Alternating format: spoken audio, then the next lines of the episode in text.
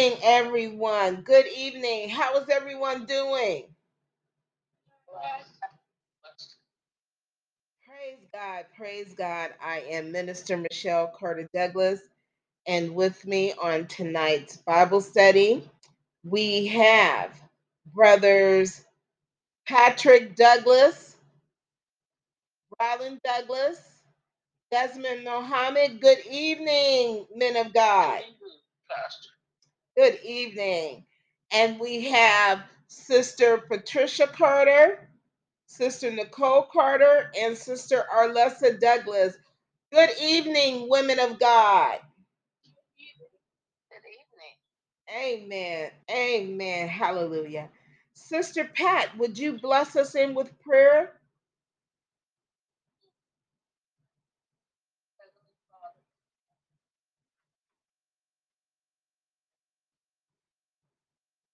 I want to thank you for all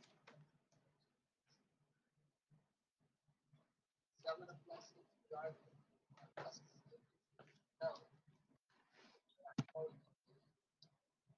us with your love's line, Lord, just answer each and protection as we go throughout each and every one of our days. And let us remember that you are always present with us. Yes. We never leave us nor forsake us. We just have to hold on and trust you on love. We love you. Been a time, you don't never said or heard on this earth. You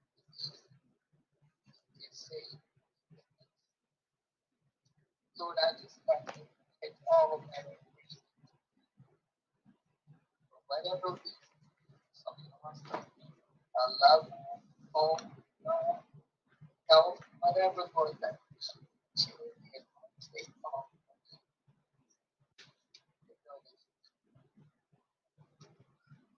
Lord, pray. I pray for those that I pray for their heart, what they need to know. There is no way without you. No way is salvation without you. You are the way. On this journey on this earth, there is no way to be without you. You want and this is because of we fall down.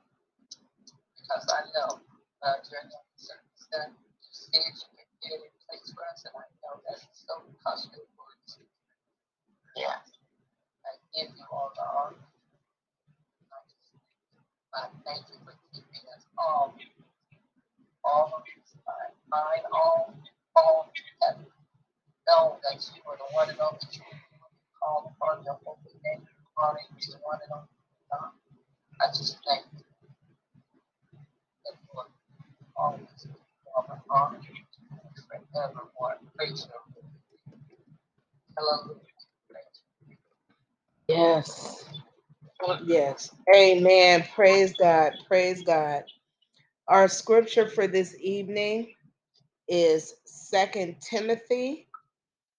chapter 2 verse 15 and this is actually out of the King James version. Study to show thyself approved unto God a workman that needeth not to be ashamed, rightly dividing the word of truth. May God add a blessing upon the readers, doers, and hearers of his holy word. Amen. Praise God. This evening, we are going to uh, be blessed with the daily bread reading that is dated March 10th, 2023. That's March 10th, 2023. And this was Saturday. This was part of your homework for Saturday. Amen. Um, Also, we will be reading the daily bread dated for today, which is Friday, March 10th. Uh, anyone want to volunteer and read the daily bread reading for uh, Saturday? I can read it. Okay, amen, amen. And, And then, this Sure, that's the one March fourth. Yes, yes, ma'am, yes, March 4th, yes, yes, entitled Listening to God. And uh, who would like to read uh, the daily bread dated for March 10th? I'll read it. Amen, Sister Pat. Praise God. Amen. Uh, Sister Nicole? Uh, yes.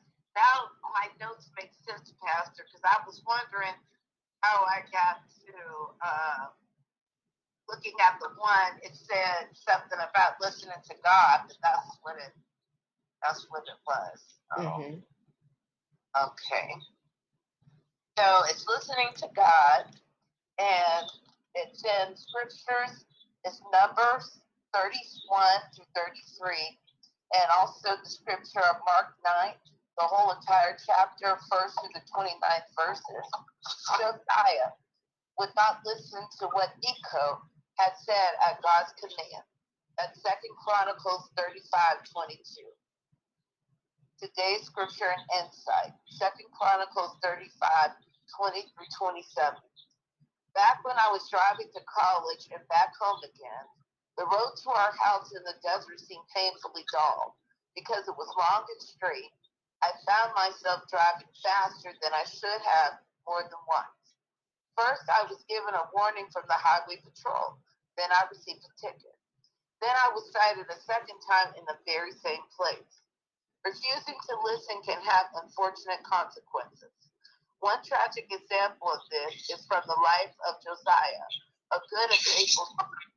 When Nick Necho, the king of Egypt, marched through Judah's territory to help Assyria and battle against Babylon, Josiah went out to counter him.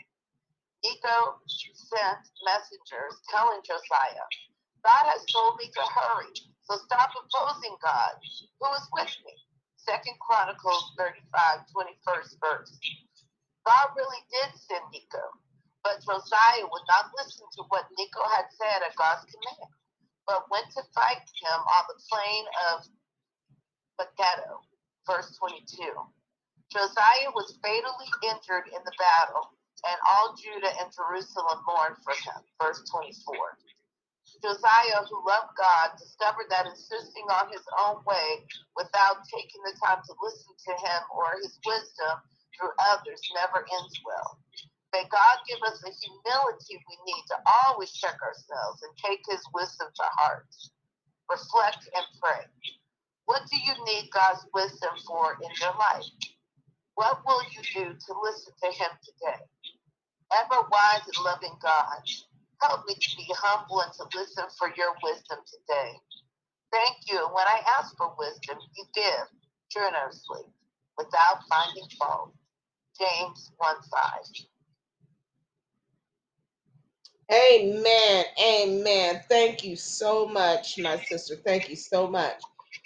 Uh, would you like to share your insight uh, with answering the question or questions? What do you need God's wisdom for in your life? And what will you do to listen to Him today? Well, the first question about what do I need God's wisdom for in my own life It's for everything involved in my life.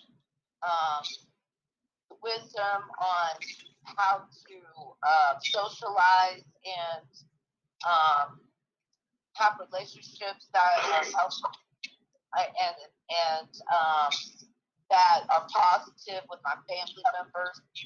Um, the wisdom to understand, um, just like with the Serenity Prayer, that I can't change everything. Uh, what just happened real quickly, Pastor, is that uh, my daughter was supposed to receive some furniture from a company, and uh, just short story, basically, it was the furniture company that uh, messed up the most on her not getting it. And I was upset and I was fussing and I was mad. I was yelling. I called my mother mad and yelling. And she said in a very soft, still voice, this Patricia Carter, she said, But wait a second. You're worried about this little aspect that is not even a big issue or big problem. And you're missing the point that this is life. Things are not going to happen always the way you want it to happen. But if you react so hastily, what you're going to end up with is stroke. Well, Pastor, I didn't get a stroke, but I did listen to her and God, and I kept ranting and raving. And later on, uh, I got a migraine, and a pretty bad one, and it lasted, oh, all that day. And so, what that taught me about God's wisdom, and He does use people, obviously, um, just like Solomon was a very wise king to uh, show his wisdom is that I learned that I'm not going to sweat the small stuff. Mm-hmm. I, I'm not going to let things and circumstances that happen because we live in this world get me to a point where I let it steal not just my joy, but my health, my sanity. I just won't let that happen. So I learned again patience and humility um, is, you know, with, with that instance of needing God's wisdom. And the second question, what will you do to listen to him today? Again, um, I will be more humble and I will listen better by talking less, yelling less, and being led and followed by my spirit and not being led and followed by my emotions or by the troubles and trials that happen every single day in this world. Amen. Amen. Amen. Amen. Thank you so much for that testimony and truth. Um, anyone else, what do you need God's wisdom for in your life? And what will you do to listen to Him today? I think, you know, I think I need God's wisdom every moment of my life. Uh, just every day to day uh, things that happen in my life sometimes. Uh, not sometimes I just know I need His wisdom, but especially when I have major uh, decisions to make. And sometimes when I'm just worried about my family, my children, my grandchildren, I need His wisdom to let me know what I can do to help. Sometimes I can't do anything. I just have to sit down. You just got to wait on me. They got to learn wait on me. Can't do anything about this. Can't do anything. And just to know, you know, we just needed sometime like that other day, he told me to go look out my bedroom window or mm-hmm. bathroom window, and I saw a, a strangest bird, a big bird, just jumping around, jumping and hopping around. I thought the bird was hurt, but it wasn't. It flew when it wanted to. And then today, I went and looked out the window, and there were just three birds. They were smaller birds just flying around. And for some reason, it just gave me peace watching the birds. I believe trying to tell me just sometimes take a few moments just to look and see little animals and how they depend on me and they're providing for. I got you, I take care of you. Mm-hmm. I also know that sometimes he's just telling me there's some things coming, you're gonna be upset, but you know, it's okay. It's okay. It's a part of my plan, it's a part of life. Amen. Amen. Amen. Anyone else?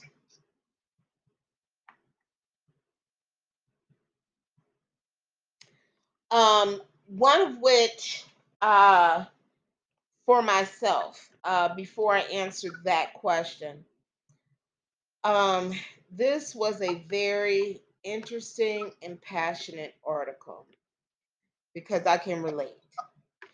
Um, in the article, which is authored by James Banks, he shares a story about him being a college student and driving this particular road that was very long and dull, boring. And to get through this road, he began rushing, driving faster. And a warning came, then a ticket, then a citation. And it reminds me so much of the journeys that we take in life and also the journey of Abraham and Sarah. Sometimes we think that our routines in life may be a little redundant, boring. Some may say, all I do is go to work and come home, and you know, I don't get to enjoy different things. Or I'm going taking the same route to, to school or to work, uh, and it and it's boring.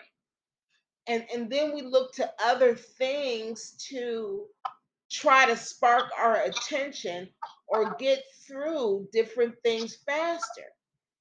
And when we are going in a course that we shouldn't go, God will send those warnings.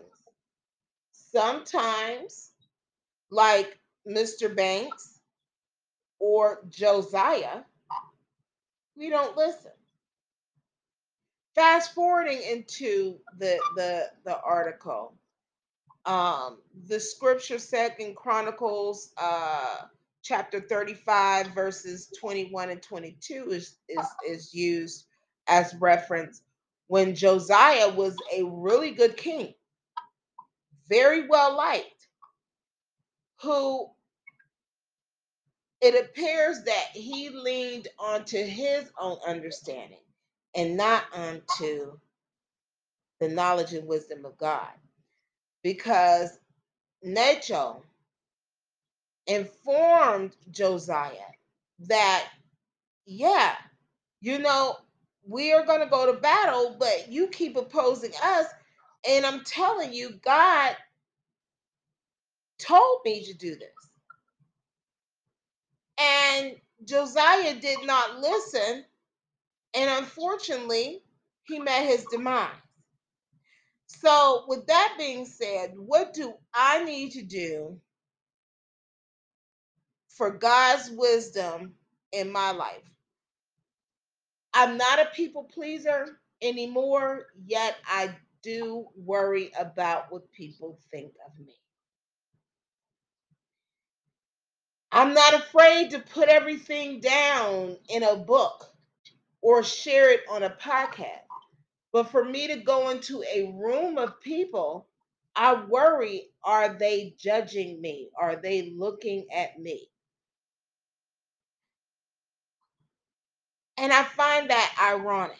And what do I need to do as far as listening to God today? I want to be consistent in all aspects. If I don't care what people think of my pouring everything out, I I don't want to care if people are looking at me um you know as I walk into a room. Amen. Thank you guys so much. With that being said, uh, we are going to look into uh, the Daily Bread dated for March 10th. Now, before uh, Sister Patricia reads uh, that, are there any comments, questions, concerns um, in what I shared, or anything out of uh, the Daily Bread reading, listening to God?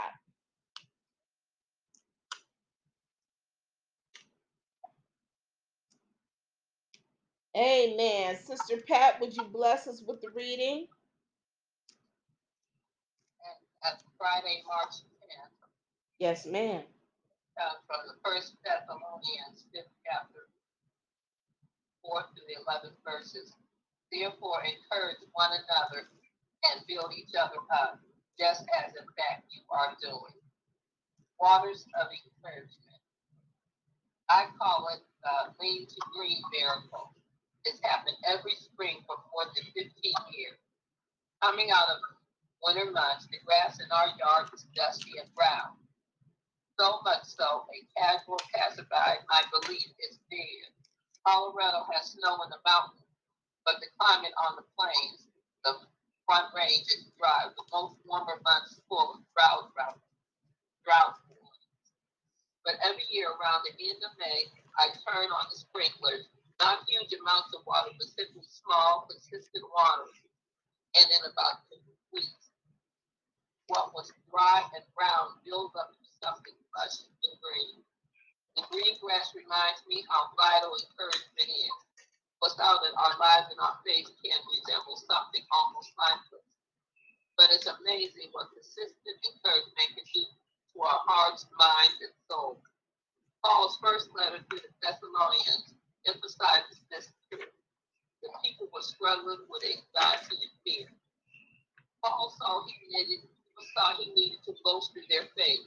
He encouraged them to keep up the good work of encouraging one another and building each other up, which is found again in 1 Thessalonians 5th chapter 11th verse. He knew that without such refreshment, our faith could wither. Paul experienced this firsthand for those very same Thessalonian believers had been an encouragement to him, building him up. You and I have the same opportunity to encourage, help one another bloom and grow. This is by John Blase. What's the most recent encouragement you received? Whose heart could you watch today or this week?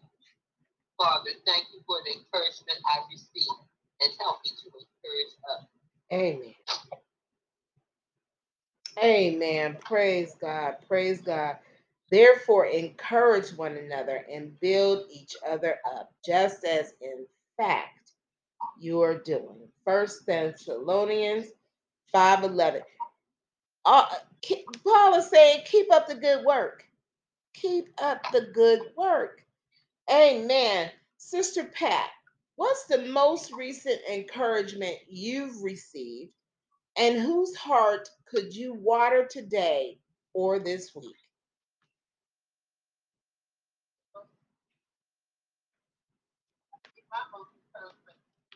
Um,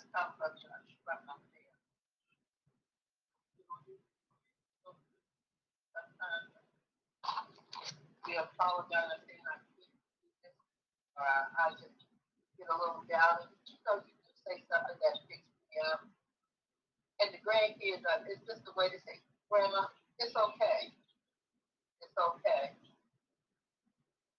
And it does make you feel good because sometimes I think I, you know, could do a little bit more, and sometimes I think, you know, you know, I think, you know, I'm not doing enough. Mm-hmm.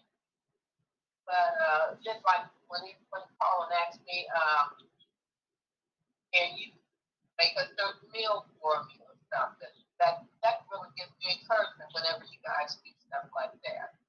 And then whenever you prepare a meal for me, that makes me feel so good, like I'm special. And I did enjoy that meal, I'm telling you. Oh, Amen. Amen. Amen. Uh, brothers Patrick, Brylan, Sister Arlessa, Brother Desmond, any of you want to share what's the most recent encouragement you received and whose heart could you water today or this week with encouragement? Anyone want to share? Uh, my encouragement came from my therapy today. Amen. They encouraged me to go ahead and take steps out of the wheelchair. Encourage me to also know that God got me and that no matter what is said, I will walk. It's, you know, it's many forms of walking, but I will walk again. That to me was encouraging. And for me, giving somebody encouraging words was best friend Frank, who lost his mom. And I told him, I said, you know, I'm here for you. Whatever you need, I'm here for you. You're my brother. I'm here. And, I meant those words because even though I'm inside a facility, doesn't mean I can't pick up a telephone and call and say, "Hey, how you doing?" or "What's going on." Amen. Amen. Amen. Praise God. Praise God. Amen. Anyone else?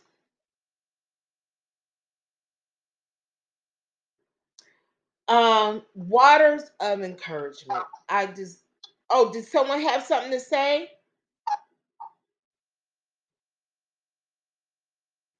Amen. Waters of encouragement. I love that title by John Blase. You see, when he writes about the winter months and the yard is dusty and brown, um, as to where a passerby uh, would believe the vegetation to be dead. You know, and I remember when I was young and I would see brown grass, I would think that it was dead grass. And I remember one day I had said, Oh, grandma, that grass is dead. She said, No, it's not. It's resting. And I didn't know what that meant until reading this article. Resting means it it need in this season when it receives the encouragement, the restoration from the Lord, the sunlight, the rain, the vitalization, the vitalization from God, nature, it becomes that green grass. You know, and the author equates that with vital encouragement. As he shares an example from First Thessalonians chapter 5 verse 11. Paul's first letter to the Thessalonians emphasizes this truth. The people were struggling with anxiety and fear. Paul saw he needed to bolster their faith. He urged them to keep up the good work of encouraging one another and building each other up. I love this because often I tell people, yes, I'm a minister. Yes, I'm a motivational sp- speaker. Yes, I'm an evangelist. And yes, I teach. I also need to be taught. I also need to be encouraged. I also need to be ministered to. Jesus was ministered to. So when we look at this, I find this to be very encouraging in itself. What's the most recent encouragement I received? Worshiping with you all and reading the daily bread. And whose heart could I water today, this week? You all and all those listening and anybody I come in contact with. In everything that I do, people will see God Almighty within me. Amen. We will be right back with studying in the Word.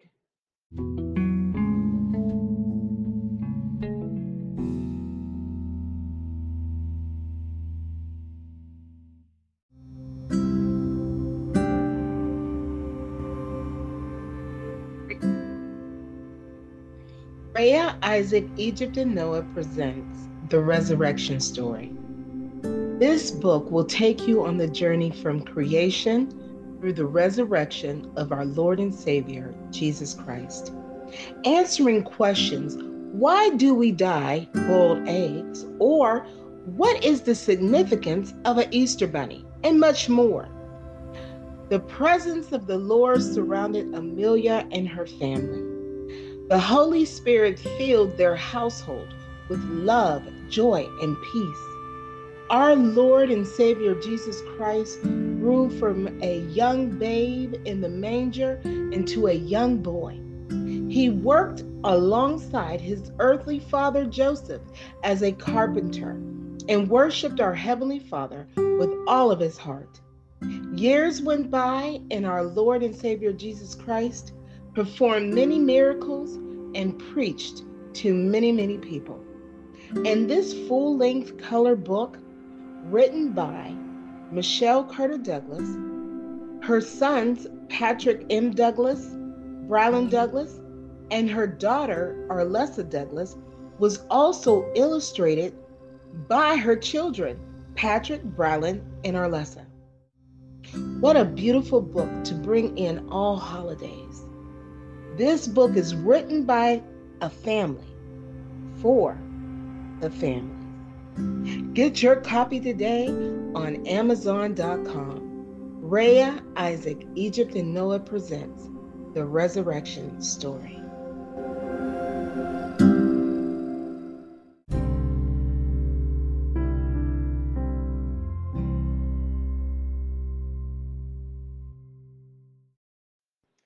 Amen. Praise God. Praise God. Welcome back to Studying in the Word. Amen. Amen. We are going to look into John chapter 16. And who all went over your reading assignment for today's lesson?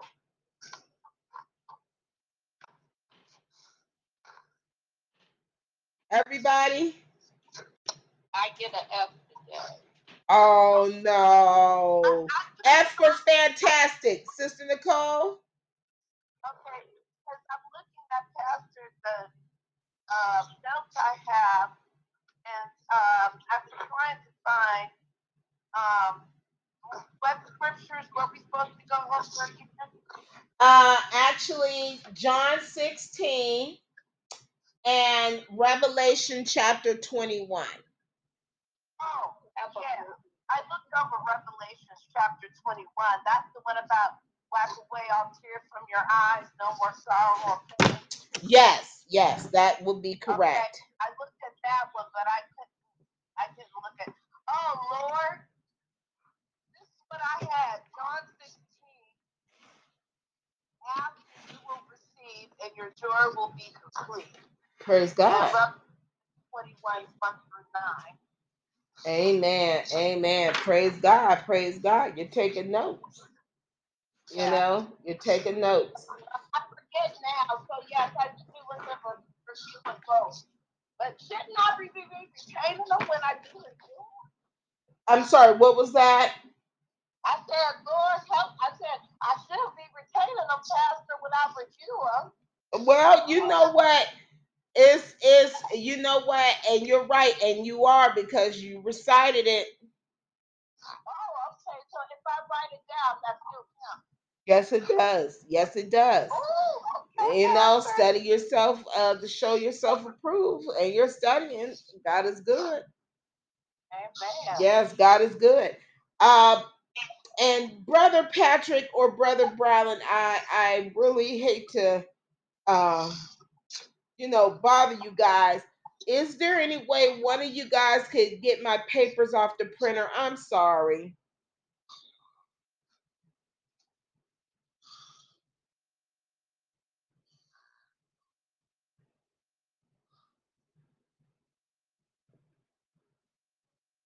I am so sorry. Uh, would Br- brother Patrick or brother Browland get my papers off the printer? I'm sorry. Thank you guys. I appreciate you. Amen. with John 16. All this I have told you so that you will not fall away. And I'm just going to read that first scripture and let it resonate for a little bit. You know, uh, and also because this speaks so much, so much volume, volume, volume. You know, uh, the God Almighty, one maker of earth and everything. You know, he constantly instructs us, teaches us that we inherit everlasting life, that we're not left on the wayside, that we're don't fall apart. Isn't that beautiful? It's a blessing. Um, also, uh, I, I want to thank you, Brother Patrick, for bringing this downstairs to me. Uh, did you want to sit down here with me? Okay. Little Patrick, I got him hostage down here. Um, you know what? I want to share some information uh, that actually comes out of the uh, the Bible, and this I have a ton of Bibles, and you know some I just have like uh, this is the the Thomas Nelson King James Study Bible, and I love this Bible. I love all my Bibles.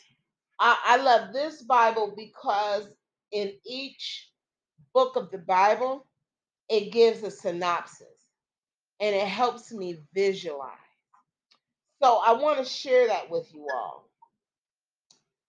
Uh, the purpose that uh, John wrote the book, um, and this is taken out of the book, this is clearly stated in 20, 30, and 31. That's John chapter 20, verse 30 and 31. And there are three key words. The word signs is used 17 times in John and is often translated as miracle. Throughout all the other gospels, it appears only 28 times. These are teaching signs. The word believe appears 98 times in John and only 29 times in all the other gospels combined. Belief often results from signs.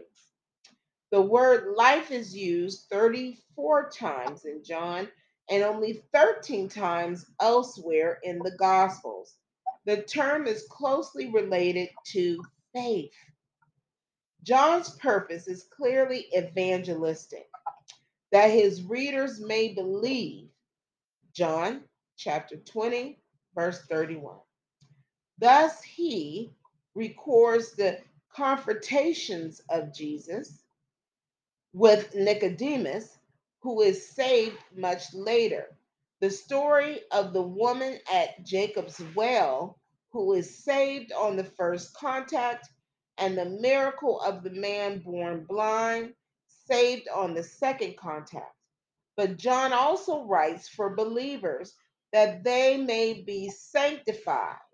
He thus communicates three things the promise of the Holy Spirit, the truth that Jesus is the true vine, and Simon Peter's denial and restoration. Thank you, Jesus. Ooh, hallelujah. Praise you, God, in the name of Jesus. Those three things again. Yes, ma'am. Yes, ma'am. Okay. Uh, number one, the word signs. Signs. Okay. The word believe. Okay. The word life. spell it? Life. Life. L I F E. Life. Okay. Now, uh, when you go back up to uh, the word signs, is used 17 times just in the book of John. And it's also translated as miracle.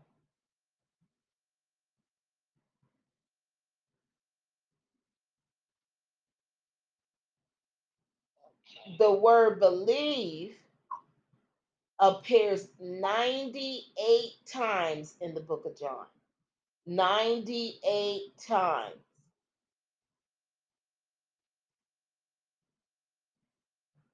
Belief often results from signs.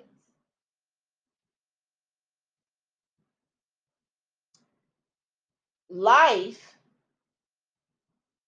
is used 34 times in the book of John.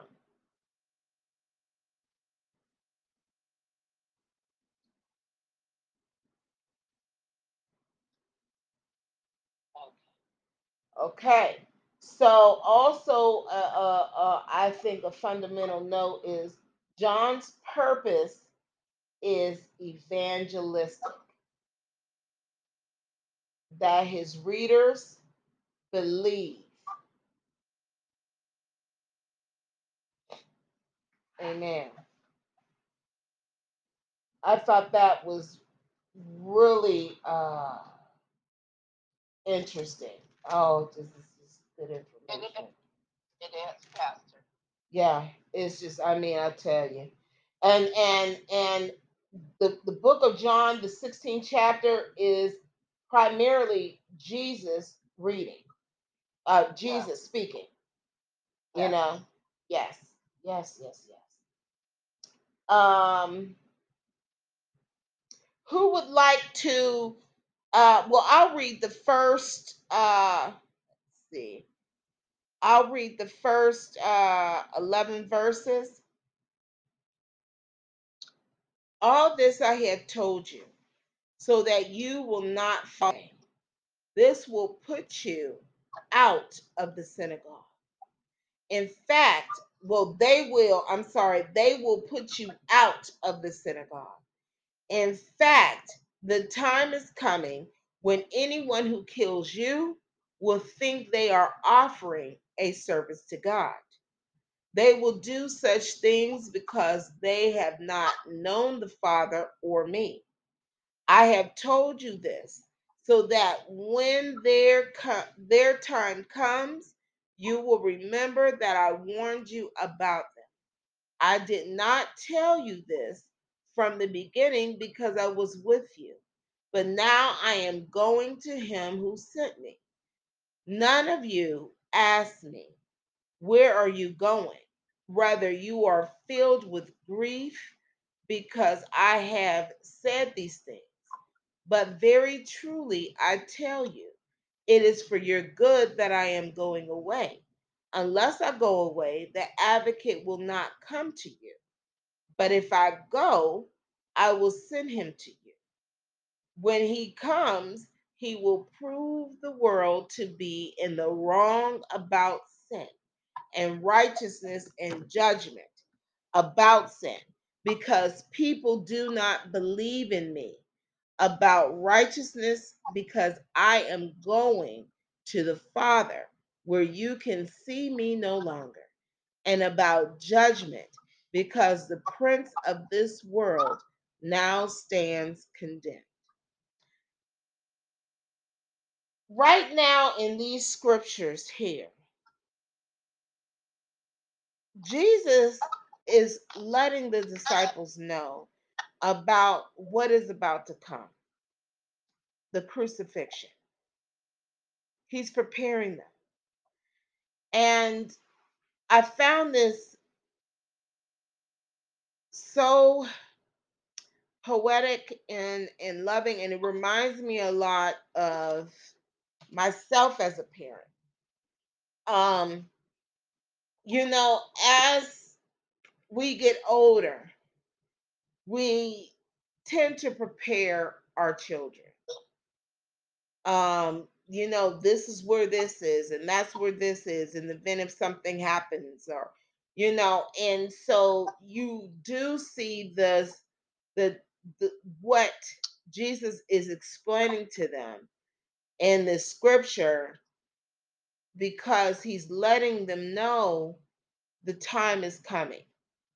Um, in verse 10 and, and 11, about righteousness, because I am going to the Father, where you can see me no longer, and about judgment, because the prince of this world now stands condemned. He's talking about the adversary in John 16 11. Um, also, this is also, uh, and, and you guys could jot this scripture down Ephesians chapter 2, verses 1 through 3. Ephesians chapter 2, verses 1 through 3. And this could be a footnote um, for John 16, 10, and 11. Ephesians 2 1 through 3. About righteousness, because I am going to the Father where you can see me no longer.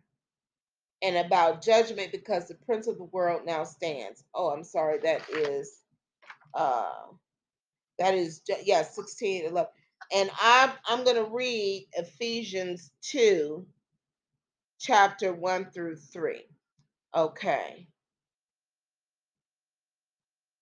As for you, you were dead in your transgressions and sins, in which you used to live when you followed the ways of this world and of the ruler of the kingdom of the air, the spirit who is now at work in those who are disobedient.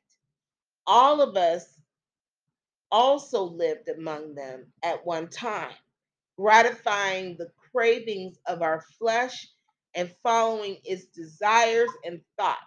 Like the rest, we were by nature deserving of wrath. Now, that's Ephesians uh, chapter 2, 1 through 3. So we see here in John 16, 11, Jesus is forewarning the disciples about the reckless behavior and tactics of the adversary who is already condemned. Satan is condemned to eternal, death.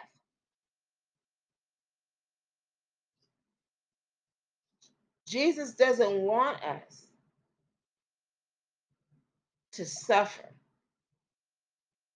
and not have our names in the book of life. God doesn't want that for us. And we see here in Ephesians where the adversary he preys P R E Y S upon our flesh. What we crave. Also, when it talks about the air, we have to be careful what we say because the adversary uses that. That's why we should pray over ourselves cover ourselves with the blood of Jesus.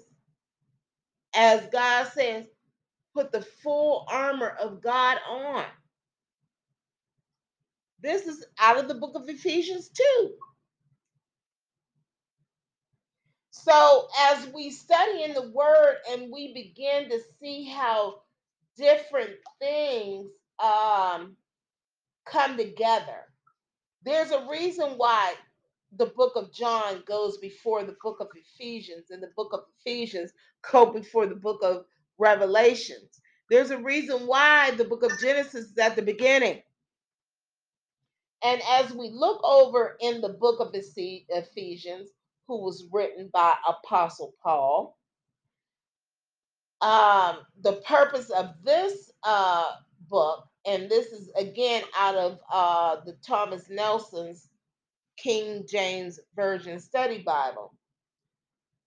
Paul seeks to present the church as members of Jesus' body possessing the closest possible relationship with Him and each other.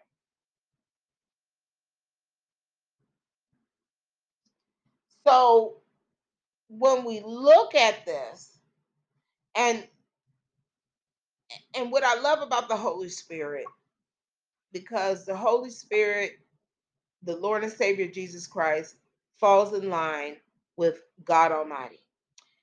And in developing the study, the Holy Spirit, led by God, allows me what things to go over.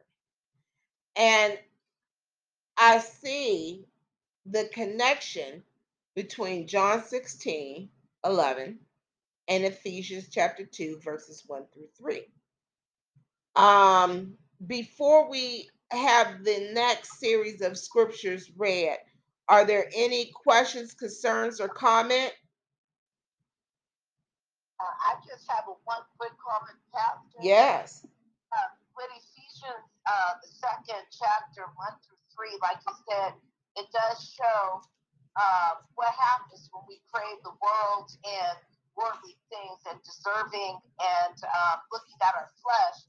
But uh, I really seem to like too the verses four and five because it, you know, tells us about you know um, what we can expect if we separate ourselves from the world and become followers of Christ. Amen. Please read. Yes, yes. Okay, so Ephesians 2 4 and 5 says, uh, Because of his great love for us, God, who is enriched in mercy, made us alive with Christ, even when we were dead in transgression. It is by grace you have been saved. Amen. Amen. Amen. Praise God. Oh, yes. Thank you, Jesus.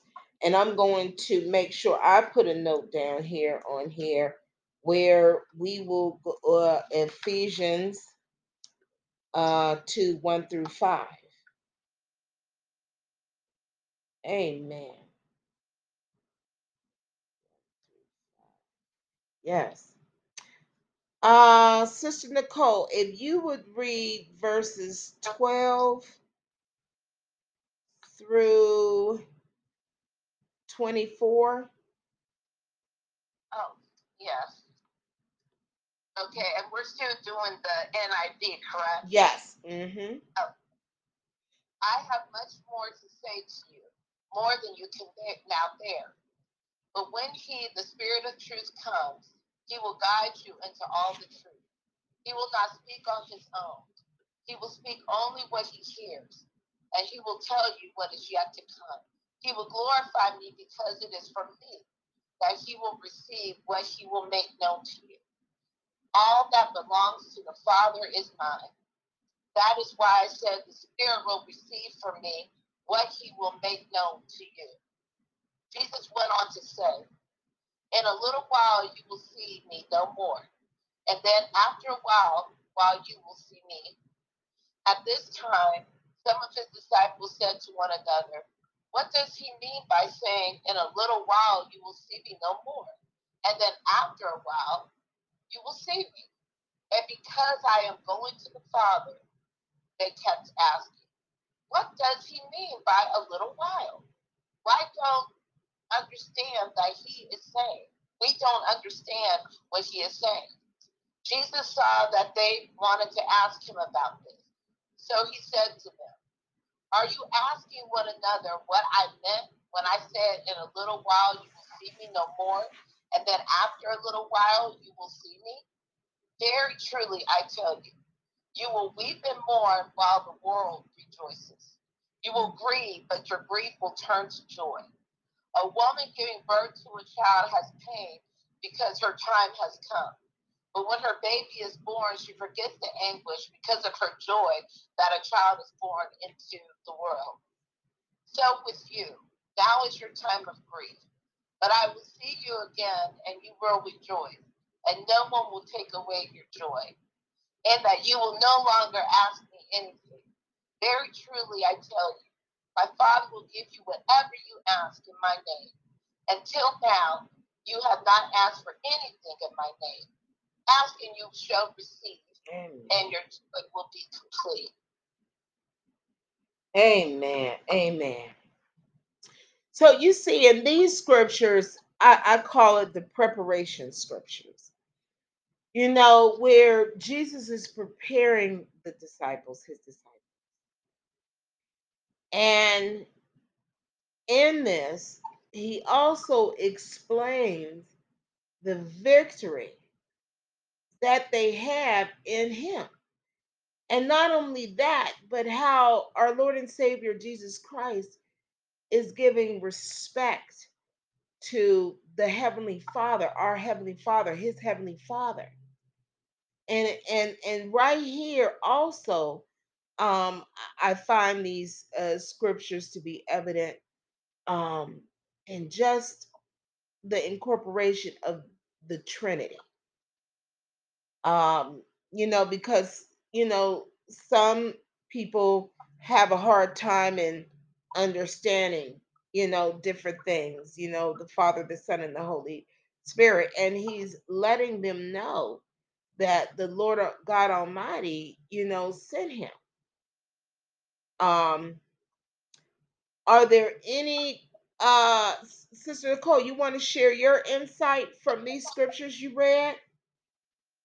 It just brought chills when I read it because, you said, Pastor, he is preparing the disciples Mhm. for his resurrection. But also, I see clearly that God is telling us how death is about here. You know, with earthly death, we are going to mourn people because we miss them in body. Just like they're going to miss you in body. But just like him, we have to understand that since we were reborn again as Christians, our flesh will die, but our spirit will be alive forever. Mhm. You know, that pain and that sorrow, just like he said, a baby being born and the mother has that pain, and you forget it when that baby is born because you're so joyous. That's how we should feel when somebody leaves this earth. It's a home moment. We shouldn't worry about, oh Lord, it's me. You know, they're leaving this world. What does this world have? But heartache, pain, racism. The devil tries to seek and destroy every single minute of this evil world that will be consumed at the end. So, are we crying because we don't understand that leaving this world, we're transitioning? It's not the end of us. And so that's what I, you know, I get because so many people feel like death is final, but it's not. And I only heard a few people say the word transition. It's a transition. And when you look at it from that point, Pastor, you know he is letting them know emphatically if you believe in me, as God is, and like you said, God, Holy Spirit, and, and Jesus Christ are all Holy Trinity, then that means that you will live again. You will live again, undoubtedly. Amen. Amen. And, and and you know, when we look at it too, you know, everybody will experience grief. You know, Jesus grieved. Jesus cried and moaned over Lazarus and John the Baptist. You know, the disciples mourned, Mary mourned. You know, um, so and even God mourned when Jesus was crucified. He was so in grief and, in anger, he shook the world, he shook the earth. You know, so the Lord recognizes that we will grieve when we lose a loved one. I mean, even though we know, you know, and, and believe in everlasting life, the reason why death is so painful is because we were not created to die. The things that I'm finding peace with are things that God created that doesn't change. our talents, our gifts, our creativity, love, kindness, compassion, empathy. When we're doing things that's in line in how God created us and intended for the world, we don't we don't have any grief. And I agree, Sister Nicole, that it is true. You know, when is that time we do transition? And we should look to find the peace and the solace to, to know that that person is no longer having to deal with the world today, but I will say, you know, we grieve. You know, when we think about our loved ones, we grieve. But studying in the Word, we begin to have that insight that is a homegoing, that is a transitioning. And I thank you for sharing that that insight, that spiritual growth that God has allowed you to have. Amen. We are going to take a brief break and be right back with studying in the Word. Amen.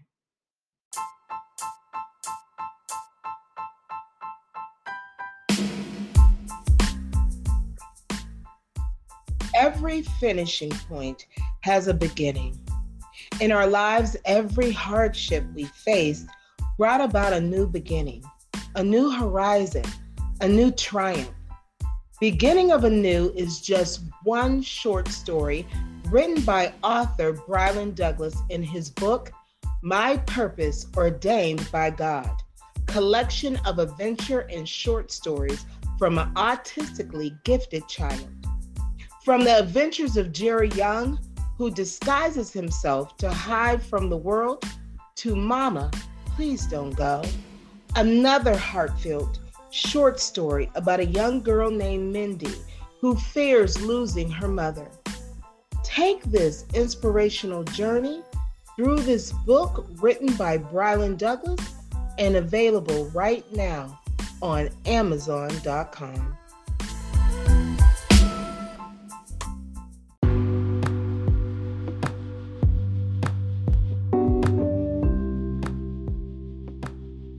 With only a few minutes until they could exit to Koenigsegg Parkway, the roads and traffic take a turn for the worse.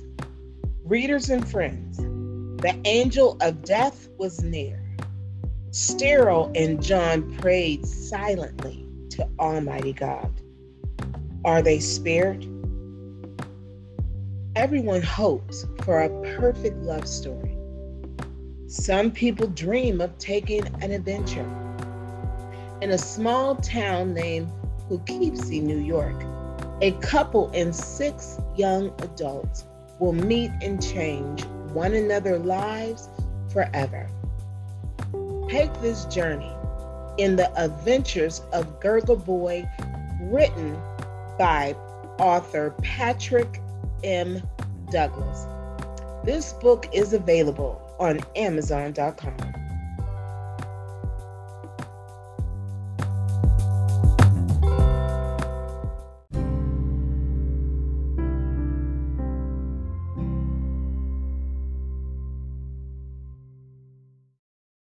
Praise God, praise God. Welcome back to studying in the Word. Amen, amen. Um, Sister Patricia, if you could finish reading um, verses 25 through 33 of John chapter 16. Okay. Though I have been speaking figuratively, a time is coming when I will no longer use this kind of language, but will tell you plainly about my Father. In that day you will ask in my name. I am not saying that I will ask the Father on your behalf. No, the Father himself loves you because you have loved me and I have believed that I came from God and have believed that I came from God. I came from the Father and entered the world. Now I am leaving the world and going back to the Father. Then Jesus' disciples said, Now you are speaking clearly and without figures of speech. Now we can see that you know all things and that you do not even need to have anyone ask you questions. This makes us believe that you came from God. Do you now believe? Jesus replied, A time is coming, and in fact has come when you will be scattered, each of you to your own home. You will leave me all alone. Yet I am not alone, for my Father is with me. I oh, have told you these things so that in me you may have peace. In this world you will have trouble, but take heart. I have overcame the world. May the Lord add a blessing on the reading hearing of the. Amen. Amen. Praise God. Praise God. Yes. And that was uh the uh John chapter 16. Um Sister Pat, would you be able to share uh your insight in what you uh received by way of the Holy Spirit?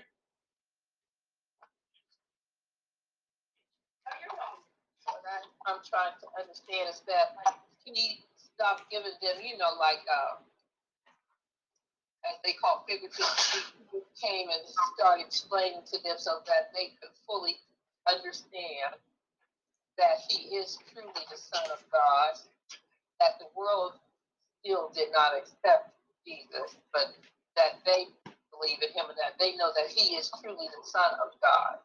But he has to leave them. I think that he's preparing them for like his uh, crucifixion, and um, he's letting them know that this is going to happen, and that they're all going to go back to their own, you know, their homes, but that the world is not going to be kind to them. It's not going to be easy, but if they believe in God, they will always have the Lord with them spiritually, and that that's what they're going to have to hold on to.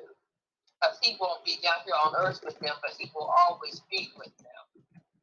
Yes. They believe in him. They will always believe believe in him that there there is a place prepared for them. Because the world, there's good in the world, there's bad, but most people didn't you know, they're not going to accept. They still have not accepted. Even many people today, they still have not accepted Jesus as the Son of God. And because of that, they do some evil things. Yes. And he knew that he knew he's preparing them for his death. But that's just his physical death on this earth. He lives and always will live and always will live. And they have to hold on to that belief because that's what it is, that God is with them. Mm. And he's letting them know they're really going to have, that there's going to be a, a horrendous test to their faith. Amen. Amen. Amen. Uh, Sister Nicole. I mean, I just agree with everything uh, Sister Pat, Patricia and Curtis said because uh, it is, you know, uh, a confirmation. Uh, Mhm. let's say that this world is not the end of humankind. And I just thought of something too, uh, looking at this, uh, these last scriptures. Jesus is plainly trying to tell the disciples the Holy Trinity is what you must believe in. Mm-hmm. I say that because a lot of people say, well, as long as you believe in God, you will be saved. But the Bible says in Matthew and John and, and, and um, Romans and, and, and all throughout the New and Old Testament, you cannot, um, you know, accept the Father if you don't accept the Son. And if you don't accept the Son, then he will not reckon you in heaven. So the Son, the Father, and the Holy Spirit are all one. And Mhm. you know, I was looking for the scripture, and maybe you can help. Uh, uh, uh I mean, um, Minister Michelle. I was looking for the scripture where God, uh, where Jesus tells his disciples. I think it's in Matthew. I will not leave you comfortless. You will have the Holy Spirit. And so he's letting them know how Sister Patricia said, we are not alone. You might not see me, but I, I you will feel me. You will hear me. You will know my presence is here. And almost like seeing your brother and saying, okay, well, I'll see you uh, when I'll, I'll, I'm going to see you, but you know, you got to uh, transition to see me again the way you see me now. But I will tell you, I don't want to leave you here and feel that you are by yourself. I want to leave you with the spirit Ooh. that my Father and me have given you through your belief in us, through your commitment in us, and through your love in us. Hallelujah. Hallelujah. And I found that scripture, my sister, is John, the 14th chapter. And isn't this, this is nobody but the Holy Spirit uh, through you. John 14, 18. That's John 14, 18. And I'll just read John 14, 15 through 18.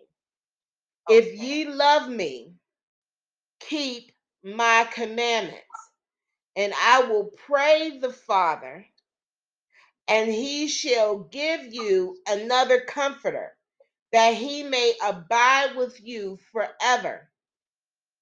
Even the Spirit of truth, whom the world cannot receive, because it seeth him not, neither knoweth him, but ye know him, for he dwelleth with you and shall be in you.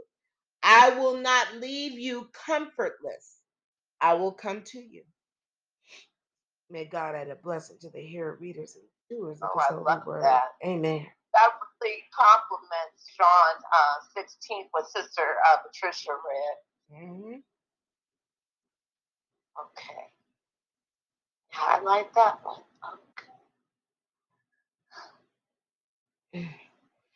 Yes, yes, Lord. Yes, Lord. Anyone else want to share their thoughts in John 16?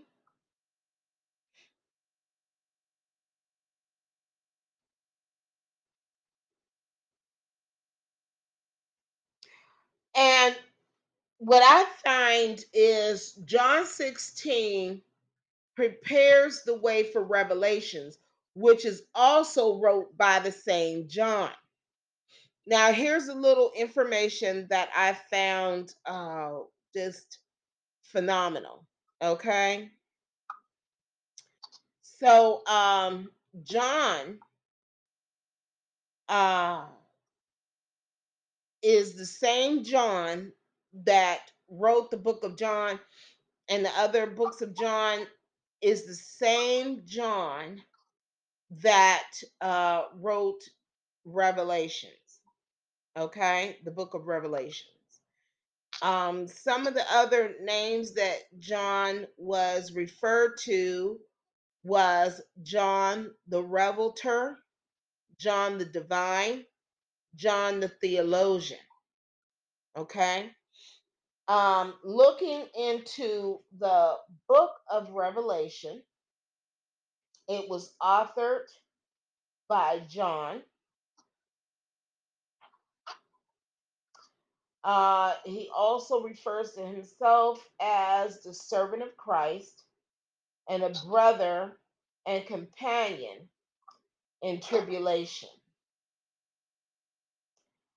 He was on the island of Patmos because of the testimony of Jesus. The purpose and theme of him writing the revelations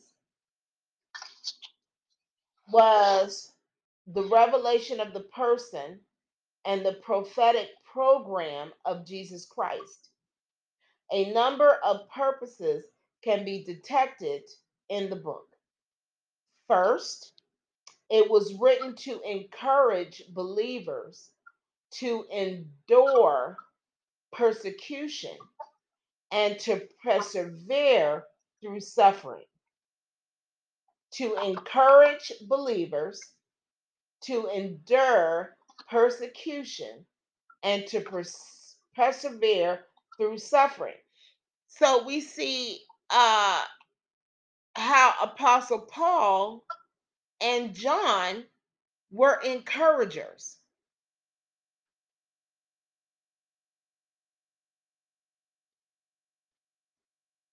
Okay. Um, knowing that the victory of Christ over the world and the devil is guaranteed and certain. The second purpose to show how all of prophecy focuses on Jesus Christ, his person, and his program for the world. So the second uh, was to show how all of prophecy focuses on Jesus Christ, his person, and his program for the world.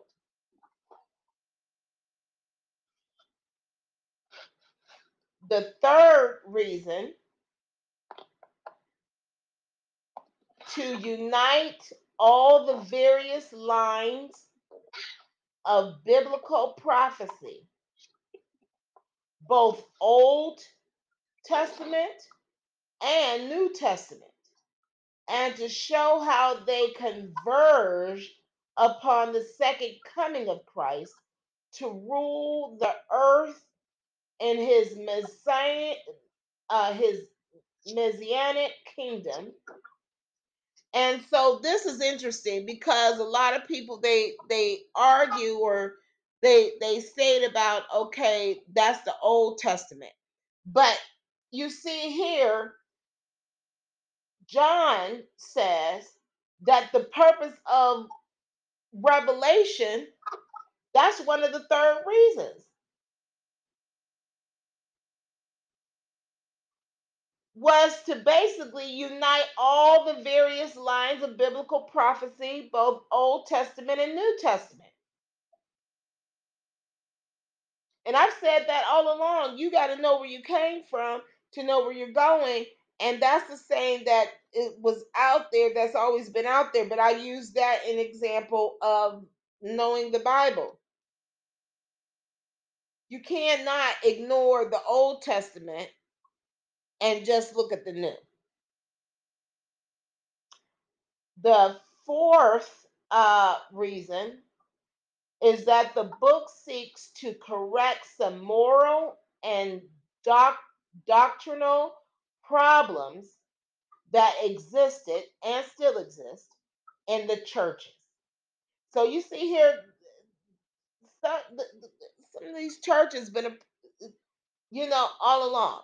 So is to correct some moral and doc- doctrinal problems that existed and still exist in the churches, and to instruct Christians in such things as salvation, prophecy, the person of Christ, Christian living. And finally, the book may be an attack on the paganism and emperor worship of the Roman Empire, particularly against the emperor Domitian and his persecution of Christians. There are a number of possible veiled references to the anti Christian nature and activities of Rome in the book of Revelations. So, those are the purposes of, of, of why uh, John wrote the book. Um, any questions so far? No, I'm just glad you're going into Pastor the book of Revelations. I don't have a question but a comment because I was uh, reading a little bit how you were saying that uh, John, um, the uh, apostle and, and disciple of Christ, was the same writer of Revelation. That uh, ministers still to this day shy away from the book of Revelations because they misinterpret the symbolism and they don't go through the history that you just went on the reason why it was written. Mm. Well, you know what? Thank you and glory to God for, you know, that that and glory be to God because I am nothing without him. Nothing.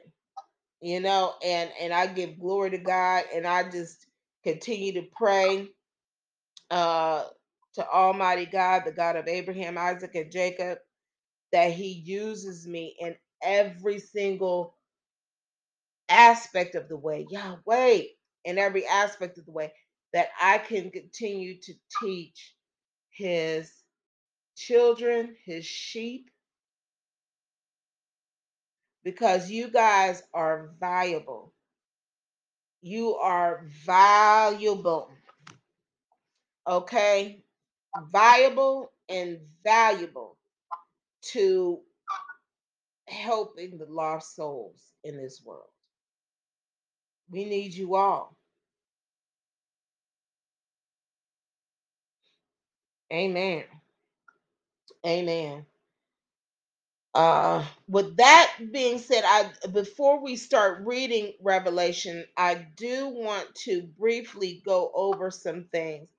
Uh, as I stated, John was considered to be a revelter. Okay, so some people they they have these what I call banners and titles. You see a lot of people they say, "Oh, I'm a prophet. I'm prophetic, the the prophetic realm, and uh, I prophesy, and this is." But you very rarely hear people give uh, the title of a revelter, and I, I'm going to go over the difference. A revelter, okay, like John, is a person who reveals, especially one who makes a divine revelation. Okay. Now, the difference between a revelter and a prophet, okay, because a prophet, uh, see, a lot of people they really don't get into it, but um, not all prophets have the gift of prophecy. A prophecy to prophesy is a gift. You can have the gift of prophecy and be a minister. You don't necessarily have to be a prophet, but a prophet is a teacher of known truth. Jesus was a prophet, Messiah, evangelist, and so forth. Okay? So a pro- a prophet is a teacher of known truth.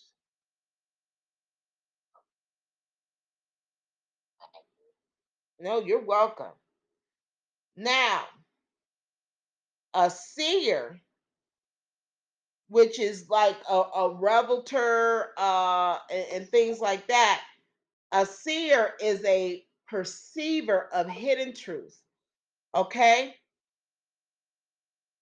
A revelter is a bearer of new truth.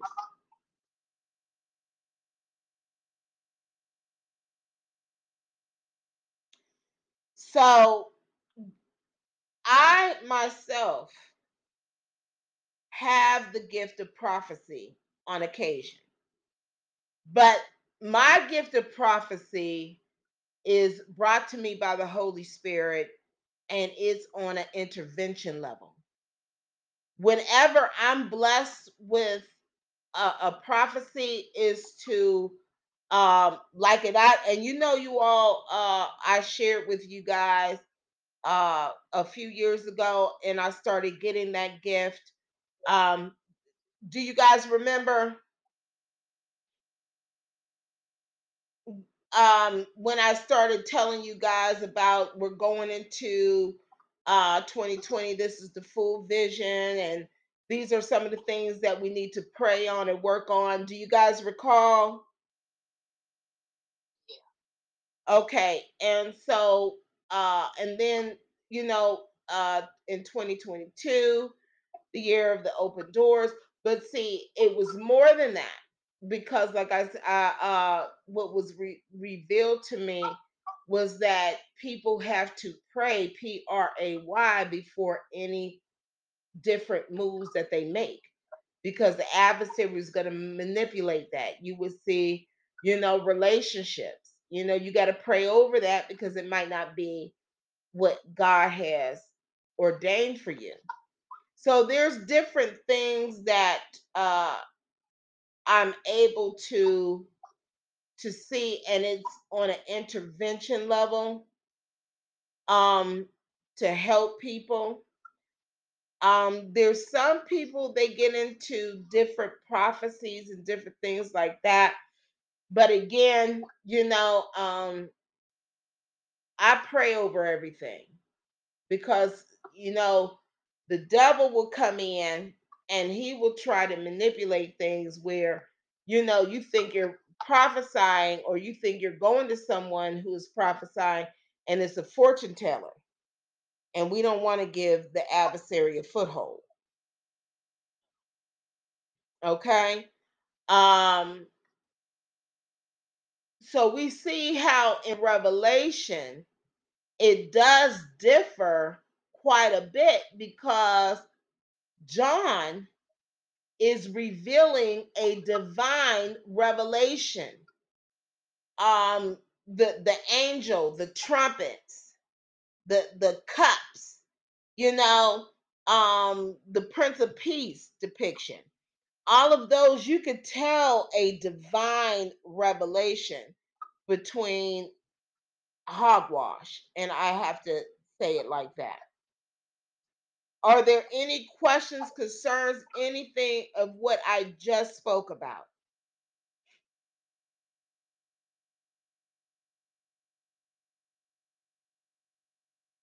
Anyone?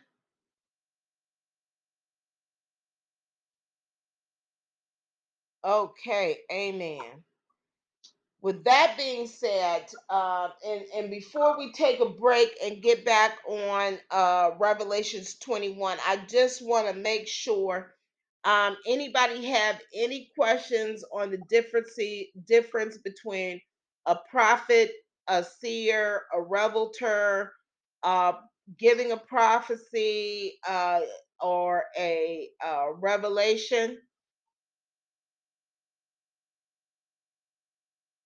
Mean, I don't know if I quite understand it, you know, as well as you, but I, I do remember you saying, you know, you don't have to be a prophet to have the gift of prophecy. And a Mhm. prophet more about the teacher of the truth. Um, you know, so was was Paul then a, a prophet? Um, Paul an apostle? Because apostle is one appointed by God, right? Yes, and all you know what, and that's a good lesson for us to go over and cover um when we talk about uh you know uh, apostles and different things and and uh how do I explain this? Um ask that question again, I'm sorry. Yeah, no, it's okay. I was just wondering, like, if a prophet is one who teaches God's truth, um, and Paul, he did teach, you know, several churches along with Timothy and others Mhm. about, you know, uh, the message of God's truth. And um, is Paul a prophet and an apostle? Because, you know, on his road to Damascus, God appointed him as well to, Mhm. um, you know, go to the world and teach him and, and speak the truth. Mhm.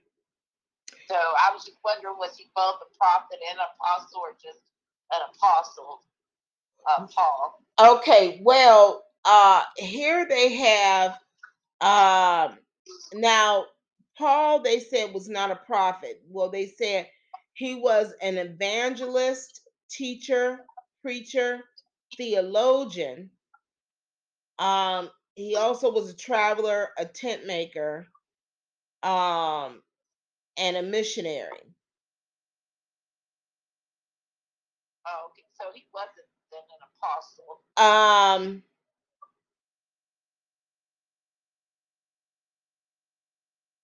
and I'm, I'm before I speak on it, I'm looking it up. Uh, it says here the foundation, and this is from Cambridge.org. The foundation of Paul's thought and practice as a missionary and pastor was a life changing experience of revelation, experience as grace and call.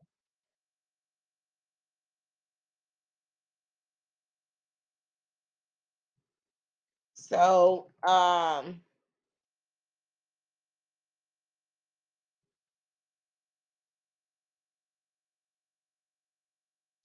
yes, he was an apostle.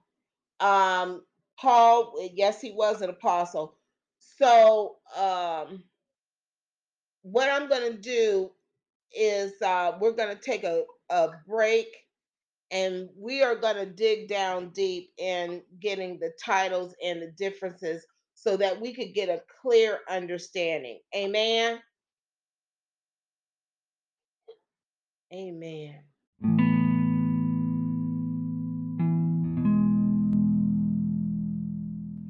Storms, we have God too. Written by Michelle Carter Douglas, Rylan Douglas, Arlessa R. Douglas, Patrick M. Douglas. This collection of prayers is offered to the home for parents and their children, not only focusing on relationships between husband and wife, but the relationships between parent and child, child and parent, and people within the community. James 5:16 Confess your faults to one another and pray for one another that ye may be healed. The effectual fervent prayer of a righteous man availeth much. Behind our closed doors, we pray together and we offer our fervent prayers to the world. 1 John 5 14. And this is the confidence that we have in him that if we ask anything according to his will, he hears us. Amen. Sharing a prayer from the book. Strength in our marriage. God is our strength. Heavenly Father, as my spouse and I come before you, we send praise and gratitude. We thank you, Heavenly Father. We love you, God of Abraham, Isaac, and Jacob. Thank you for everything you have done for us both as individuals and together.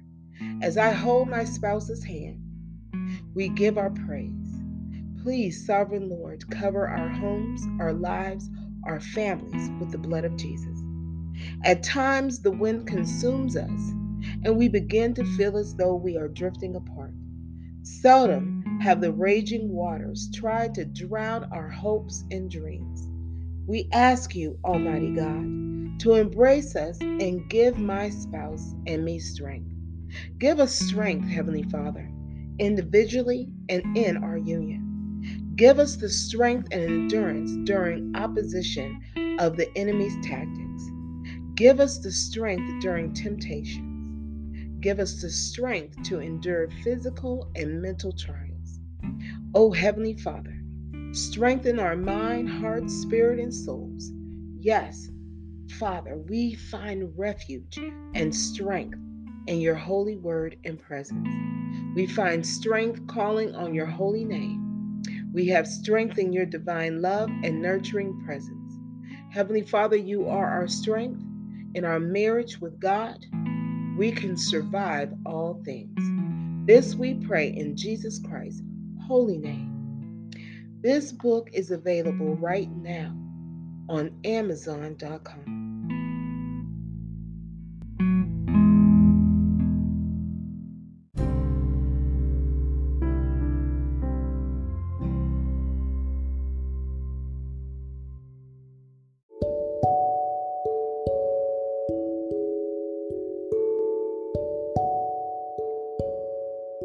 These broken bones have mended, and now I am soaring like never before. Broken mirrors and mended wounds, my Savior restoreth my soul. By domestic violence survivor Michelle Carter Douglas. This poetry book depicts a journey of individual faith, healing, and strength. Reader, Tara Kirksey shares Broken Mirrors and Mended Wounds. This collection of poems and reflections was so on point. They were so uplifting to me. My favorite one was Revelation Mended Through Being Broken. I could truly relate to this one. This author blessed my soul. Through her writing, I know she's at a point of healing. I love to read more from this author. This book, available right now Broken Mirrors and Mended Wounds, My Savior Restoreth My Soul by Michelle Carter Douglas, available right now on Amazon.com.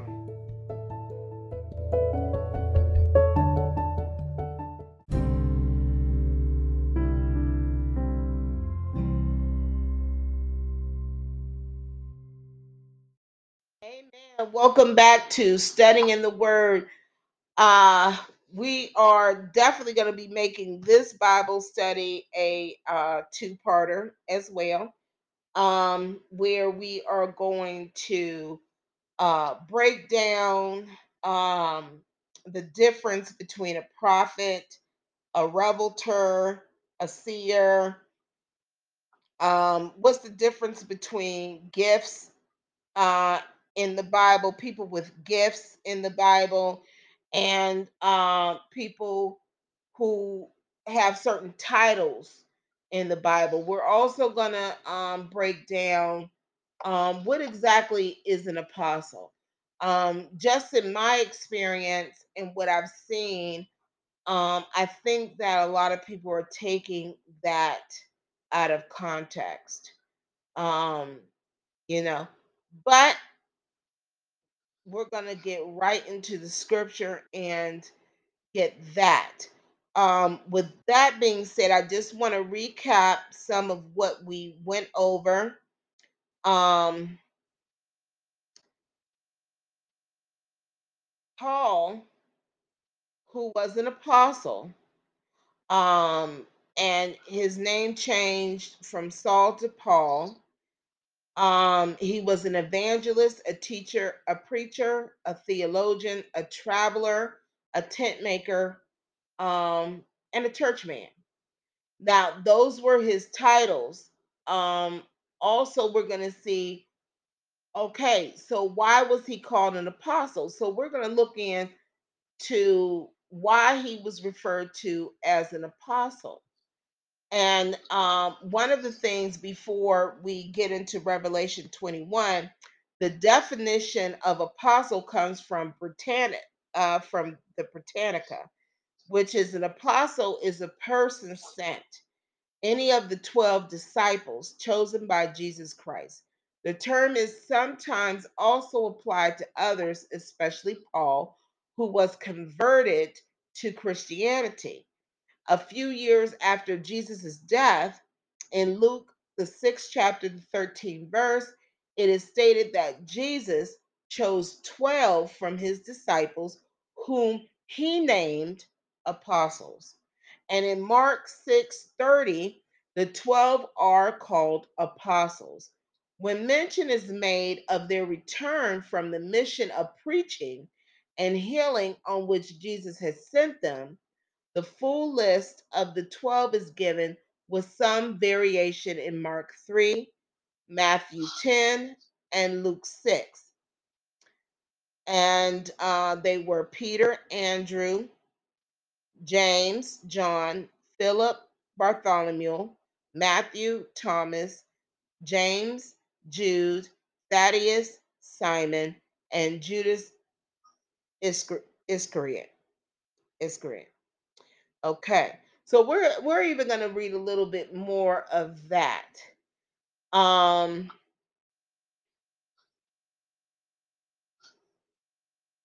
Okay. also, uh, what we did have time to look up and get an understanding of, um, one of which, and this is taken from uh, samstorms.org, where it clearly states that an apostle is not a spiritual gift, but a person who had a divinely given commission in ministering. So when and this reflects back to what we just read, being apostle is is not a spiritual gift. It's more of a title. Okay. It's more of a title.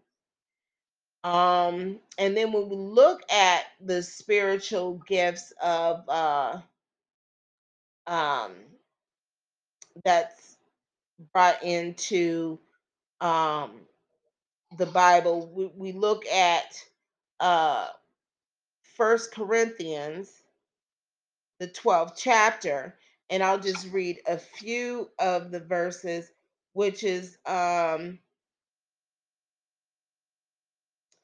let's see.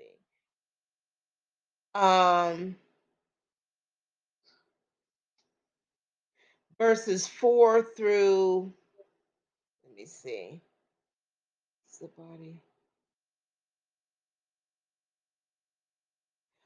Okay, four through I think uh, 11. There are different kinds of gifts, but the same Spirit distributes them.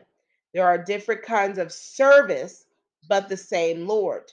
There are different kinds of working, but in all of them and in everyone, it is the same good at God at work. Now, to each one, the manifestation of the Spirit is given for the common good. To one, there is given through the Spirit a message of wisdom, to another, a message of knowledge by means of the same Spirit, to another, faith by the same Spirit, to another, gifts of healing by that one Spirit, to another, miraculous powers, to another, prophecy, to another, distinguishing between spirits, to another, speaking in different kinds of tongues, and to still another, the interpretation of tongues. All these are the work of one and the same Spirit, and He distributes them to each one just as He determined. And so this is what I love about studying in the word is that you get a clarification and you see boundaries. You know, oftentimes I know um well at times people try to make me feel inferior because I did not speak in tongues. And they were not supposed to be speaking in tongues because there was no interpreter there. So that's something. And so if you're acting in the court of God and in the Holy Spirit, you're going to make sure that if you're speaking in tongues, that somebody there to interpret that. Another thing what I what I've said all along, prophecy, the gift of prophecy is a gift. No, you have some people just, you know, throwing these things out there and the purpose of it is not to judge but just to enlighten people that maybe you need to to to um study you know and and understand. So that's homework for all of us including myself to reread uh first corinthians chapter 12 um and jot down any questions concerns and and find some other scriptures scriptures that correlate with these. Amen? Okay with that being said are there any questions or concerns so far before we uh, go to revelations chapter 21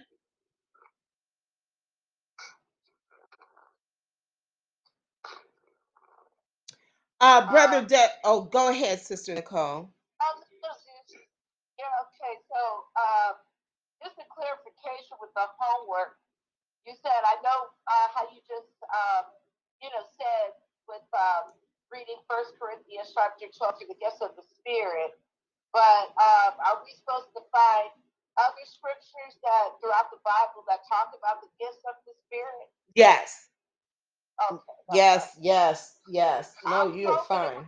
so easy. Okay. right. That's all right. You gave, me, you gave me extra homework for my birthday. Oh, your birthday is on the second. Oh, Well, I'm do it though. amen. And you know what? Ma, happy birthday. I know. And Patricia, did you catch that from Minister Douglas, or you were gonna just let it go by? Catch what? I didn't That catch it.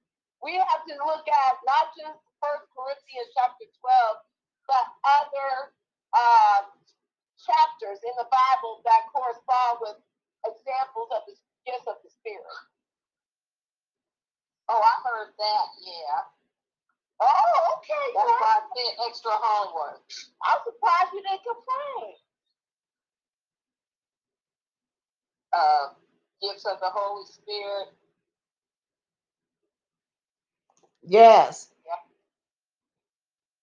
And in scriptures that so your reading assignment is going to be um uh oh I'm It's sorry. okay. I'm just going over to Sissy's house. and Corinthians. Yep, first Corinthians chapter 12. I'm going to copy hers. I don't like cheating, Sister Patricia. Mm-hmm. I And your know. public defender ain't on this phone. We call her the public defender, Sister Evelyn, because she helps everybody for free. So your public defender ain't on here. Mama no homework. Mm-hmm. I told you, Sometimes I get like my mother, like, "Son, I don't know whether I'm going or coming. I know. I, I I think I'm coming and going. Yes, yes, yes, yes. Okay, uh, let's get into Revelations chapter 21. A new heaven and a new earth. Then I saw a new heaven and a new earth. For the first heaven and the first earth had passed away, and there was no longer any sea. I saw the holy city, the new Jerusalem, coming down out of heaven from God, prepared as a bride beautifully dressed for her husband. And I heard a loud voice from the throne saying, Look, God's dwelling place is now among the people, and he will dwell with them. They will be his people, and God himself will be with them and be their God. He will wipe every tear from their eyes. There will be no more death, or mourning, or crying, or pain, for the old order of things has passed away. Sister Pat, if you could read verses uh, 5 through 5 through uh, 14. Okay. He who was seated on the throne said, I am making everything new. Then he said, Write this down, for these words are trustworthy and true. He said to me, It is done. I am the Alpha and the Omega, the beginning and the end. To the thirsty I will give water without cost from the spring of the water of life. Those who are victorious will inherit all this, and I will be their God, and they will be my children. But the cowardly, the unbelieving, the vile, the murderers, the sexually immoral, those who practice magic arts, the idolaters, and all liars, they will be consigned to the fiery lake of burning sulfur. This is the second death. The New Jerusalem, the bride of the Lamb. One of the seven angels who had seven bowls full of the seven last plagues came and said to me, Come, I will show you the bride, the wife of the Lamb. And he carried me away in the spirit to a mountain great and high, and showed me the holy city, Jerusalem, coming down out of heaven from God. It shone with the glory of God, and its brilliance was like that of a very precious jewel, like a jasper, clear as crystal. He had a great high wall with 12 gates and with 12 angels at the gates. On the gates were written the names of the 12 tribes of Israel. There were three gates on the east, three on the north, three on the south, and three on the west. You want me to read the 14th? You said? Yes. Mm-hmm. The wall of the city had 12 foundations, and on them were the names of the 12 apostles of the Holy Lamb. Oh, hallelujah. Thank you, Jesus. Uh, sister, uh, brother Desmond, would you read verses 15 through 21? Revelations chapter 1, right? 21. Yeah, Revelations 21. Hold on. Mm-hmm. And then verses 15 through 21. And then Sister Nicole, uh, if you would be able to finish us off with verses 22 through 27.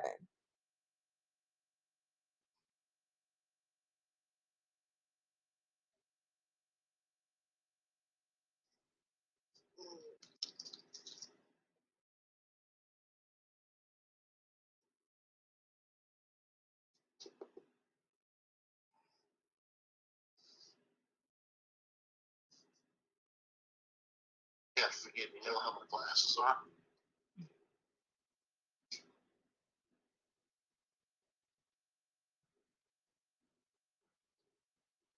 Okay. It says,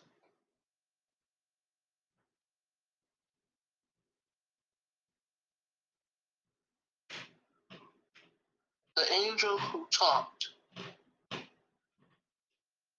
Right. Am I, I'm on the right one, right? Yes.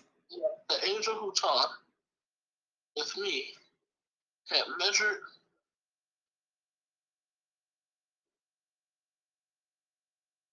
a measuring a rod of gold to measure the city, its gates and its walls. The city was laid out like a square, as long as it was wide. He measured the city with a rod and found it to be 12,000 stadia Mm-hmm. in length, and as wide and as high as it's long. The angel measured the wall using human measurements, and it was 144 cubits thick. The wall was made of jasper and the city of pure gold, as pure as glass. The foundations of the city walls were decorated with every kind of precious stones. The first foundation was jasper, the second sapphire, the third, the third agate, and the fourth emerald. Keep going. Um, where did you stop at? 20. Okay, and Sister Nicole, if you could finish us off with uh verses 20 through 27. Mhm. Yes. The fifth onyx, the sixth ruby, the seventh chrysolite, the eighth beryl, the ninth topaz, the tenth turquoise, the eleventh jacinth, and the twelfth amethyst. The twelve gates were twelve pearls, each gate made of a single pearl. The great street of the city was of gold, as pure as transparent glass. I did not see a temple in the city because the Lord God Almighty and the Lamb are its temple. The city does not need the sun or the moon to shine on it, for the glory of God gives it light, and the Lamb is its lamp. The nations will walk by its light, and the kings of the earth will bring their splendor into it. On no day will its gates ever be shut, for there will be no night there. The glory and honor of the nations will be brought into it. Nothing impure will ever enter it, nor will anyone who does what is shameful or deceitful, but only those whose names are written in the Lamb's book of life. Read the last of Revelations 21 through 20th chapter. May the Lord have a blessing upon readers and doers of His holy word. Amen. Amen. This is, you know, um, anyone want to share their insight and what they got so far from uh this chapter? You know, for me, this is the first time I've really read it that far. And I read, because I was, I was always scared of Revelations. This makes me just say, you know, I can't wait to get into the city. Ooh. I, I cannot wait to enter God's city. You know, Sister Pat, I'm glad that you said that because I know oftentimes I thought of the book of Revelations as I can't understand that book. Because different people used to, oh, that's that's the hard book, to interpret. You got to let the pastor interpret and, and share the word on the book, and you know, and I never understood it, and you know, I thank God for where He brought me because I tell anybody I did not start reading the Bible until 2017 after I became a minister. Because you know, I would I would teach the Bible in in Genesis because sadly to say that was the only book I could understood and when I teach when I taught catechism class I remember uh, the late uh, Reverend Walia. She said, "I know you could do it," you know, and um, and I just love teaching, but I never sat down and religiously read the Bible and was able to understand other, you know, books of the Bible, especially going into Revelations and um what we're going to take a look at next week. Also, we have a lot of good information that we're going to get into and a lot of homework that you guys are going to be doing. So get your notebooks, get your pens. Yes, yes, Sister Pat, because you know, this, you know what, like you said, uh, mommy, and and God said, now you you stop that sister Pat and calling her by the first name because you get away with it. You better call her mom. So mom, my thing is is this. We are gonna get into so much information and research. You know, it's gonna be phenomenal because in in the book of chapter in Revelation chapter 1, 21, what you guys are gonna do you guys are going to actually um, reread it. And I want you to research the symbolism in the number seven, 144.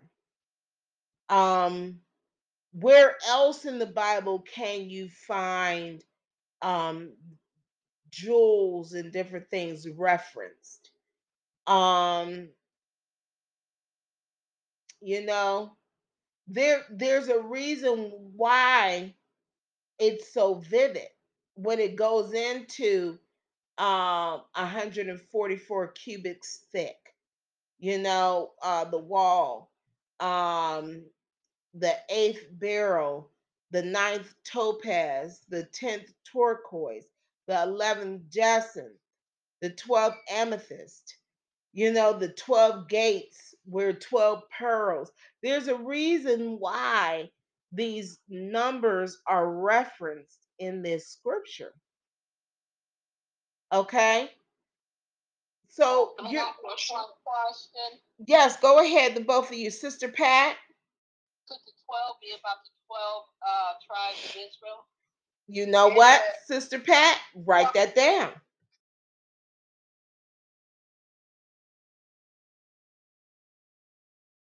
Hello? Uh-huh. And then yes, yes, sir. One more. And then when you write that down, Sister Pat, elaborate. Why did that come to your mind? And then go and back that up. Find some scriptures, back that up. Amen. Thanks, thanks, Sister Patricia. That's why I stayed quiet. I knew the answer, but I knew if you answered that, she was gonna make it more difficult. no, I don't. You, you're like you're like the Bible scholar that we all want to keep quiet. Oh no! Arlessa said I need to teach uh college. That's what she said. That's what she said. Brother Desmond. Uh I got a question for you. huh. Yes, sir. Is that why, like, when it starts talking about in the Bible how it starts referencing, like the uh, like the gemstones? You know how everybody's birth dates, like every month, has a gemstone. Does it come from that too? Um, you know what? My thing is this. Astrology is created, well, you know, the universe, everything is created by God. Yeah. But you gotta watch when it talks about zodiac signs. Okay, what what what and and this is your homework, brother Desmond. You're Okay. gonna research and look up and write everything down. What is a zodiac sign? Where does Okay. that derive from? Okay, the word so okay. Yeah, it it encompasses. What does that encompass? What what what where does the zodiac sign derive from? I always thought the zodiac sign was evil. Okay, so if you if that's your thing, you see where I'm Just going? like Revelations, like how you were talking mm-hmm. about Revelations. When I was coming up as a kid, it was like Revelations was like forbidden. You know, we not to. Well, like when I say forbidden, kind of like in the church they wanted us to. You know, when you get older, they explain it more. You know, parents, people will brush you off like you ask the question, well, what is Revelation? Oh, you're too young. You wouldn't understand it right now. Now I have heard that people say you're too young to understand that. Yeah. what he said because when you think about we went to Sunday school, they did go, they just about every book in the Bible, but Revelation, they really, really never went into. Mm-hmm. Yeah. Like I just said, I used to be afraid, but I feel like reading this last chapter, I can't wait to. You know, I know I got me a seat up there now. Now, Amen. my question is, was Mhm. it because, do you think it was because a lot of the pastors didn't understand it themselves? Like some of Revelations, like what you were saying, Pastor? Like some didn't understand it because they weren't taking the time to do the homework, to reread. Well, no, I never said that. No, I said I never said you know no you know different pastors or whatever. What I said was it was always the uh don't go to book. The pastor has to be the one to Okay, interpret okay. that. Yeah. So, sorry. mhm, get it now. and that's kind of like what you were saying earlier, you know, as you know, you're too young, not yet, you know, and, and things like that. Like you have to be uh, a pastor or, you know, someone higher up to interpret the high up scriptures. Like when I was coming up, Genesis was considered to be the easy book. And I think that's always why I kind of felt comfortable. You know, they always went over that. Um, you know, I remember that, you know, but in Genesis, I remember only uh certain stories that they covered. Um, you know, in the seven days, God created the heaven and earth, Adam and Eve, um, Adam and Eve sin, and it was always, you know, symbolized with the apple. We learned just the only thing, yeah, we learned basic about Abraham. We never learned that Abraham and Sarah were uh, brother and sister. No. You know, Yeah. uh, we never went into who Abraham's father was or the lineage of Seth uh, Mm-mm. with Noah. You know, like you said, Pat, Noah built the ark. That's what I learned about Noah when I was in Sunday school. Mm-hmm. Yeah, Yeah. and you know what? And and they never talked about the Nephilims. They never talked about the Oh. sons of God that turned away from their position and had sex with them.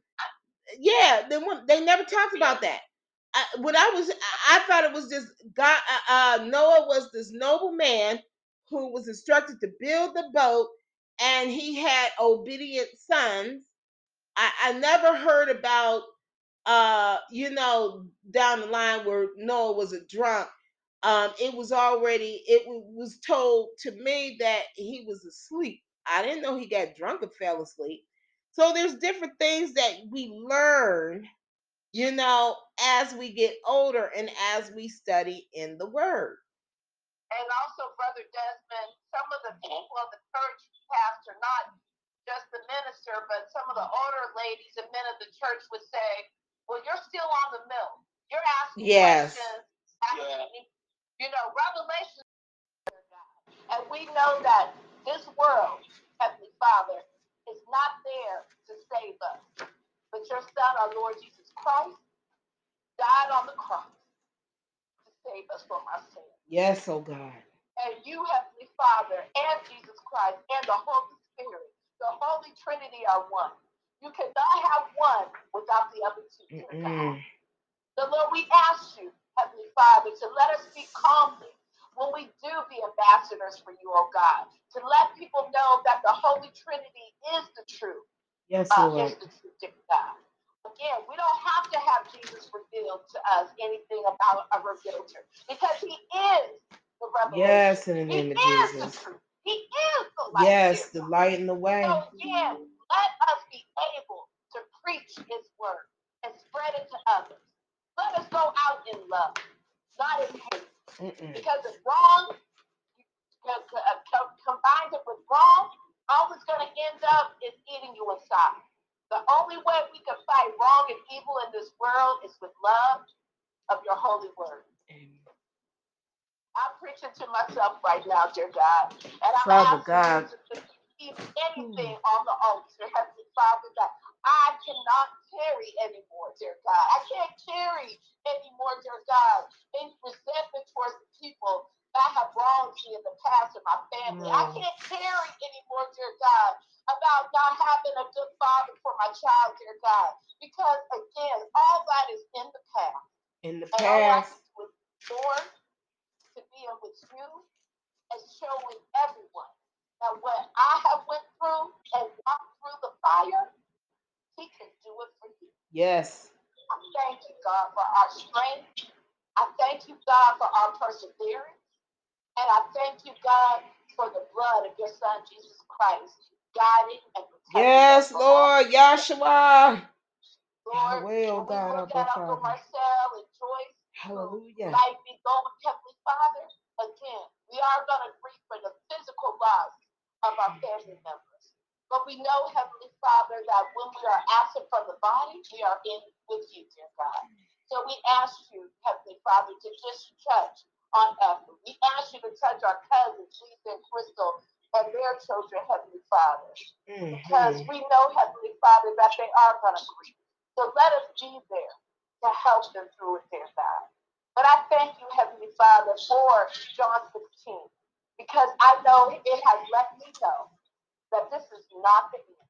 Mm-hmm. It is mm-hmm. only a transition, and we are going to be able to live again on high, and we're going to see the streets that are paved with gold. Yes, Lord. Hallelujah. Hallelujah. Hallelujah. Praise your holy name forevermore. We love you and we thank you. In Jesus Christ, your only Son, I pray. Amen. Amen. Amen. Thank you, my sister. Thank you. Thank you for tuning, uh, tuning in to studying in the Word. We love you all. We will see you back here next week. Praise God. Amen. Amen.